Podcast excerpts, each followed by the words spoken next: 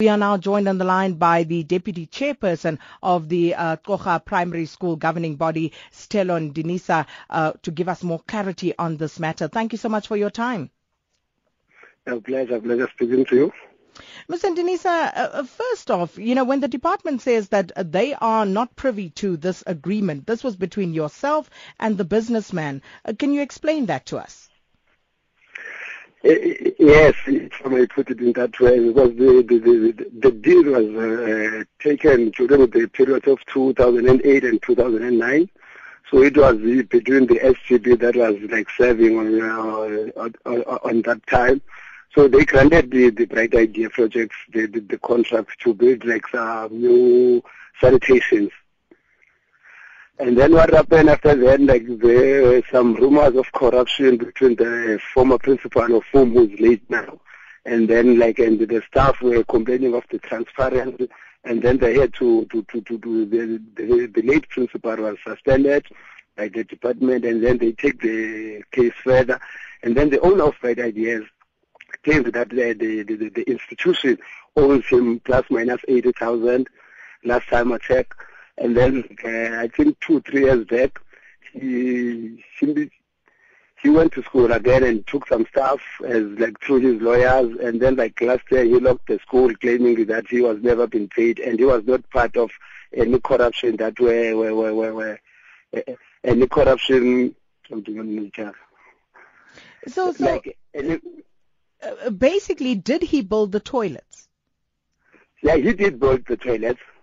So why he wasn't he paid? Contra- uh, the reason he wasn't paid, like the the late principal and the the the the, the, the former SGBs, they claimed that they paid him plus minus uh, fifty eight thousand plus like, and they also bought him the material to to to to to, to continue with the work. And so, but the thing is, there are no documents on our side that shows that they did pay him, but like through their personal, like they have their bank.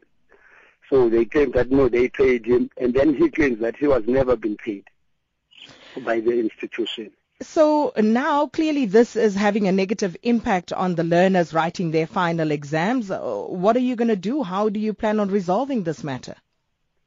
Yeah, the matter has been like so uh, has been bad like since the past two weeks. Like the the learners they had to sit down from the, on the floor and then all the, the desks and other stuff from the school were, were taken by the sheriff. Then like now, the, so far what has happened, like uh, the, the department has managed to, to, to, to, to go through the legal team and then like uh, the Department of Education, the legal team and the, the, the, the, the bright ideas, the lawyers like are meeting tomorrow to, to, to, to, to, to sort out the, the, the matter. And the other thing, like, is that there is an agreement between the the lawyers that okay, all the stuff that was taken from school must be brought back, but like they didn't specify when. But even today or tomorrow, but the stuff will be brought back. But from yesterday, the exams started, so the the pupils were writing like in. How were they writing? Because there are no desks. They are writing from the floor. But surely that's not a conducive situation. Yeah, yeah, yeah. It's too inconvenienced because like it's not like a, like psychological. It affects them, and even like the staff, it's affected psychological. But guys, that the, the matter is the us. Like now, it's uh, in the High Court, so we had nothing that we can do, and then we'll just wait for the court to settle it.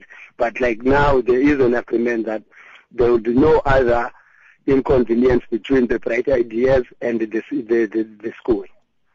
Well, thank you so much for that update. Uh, that was uh, Sithelo Ndinisa, the deputy chairperson of the Qhorha Primary School governing body in uh, in the Eastern Cape.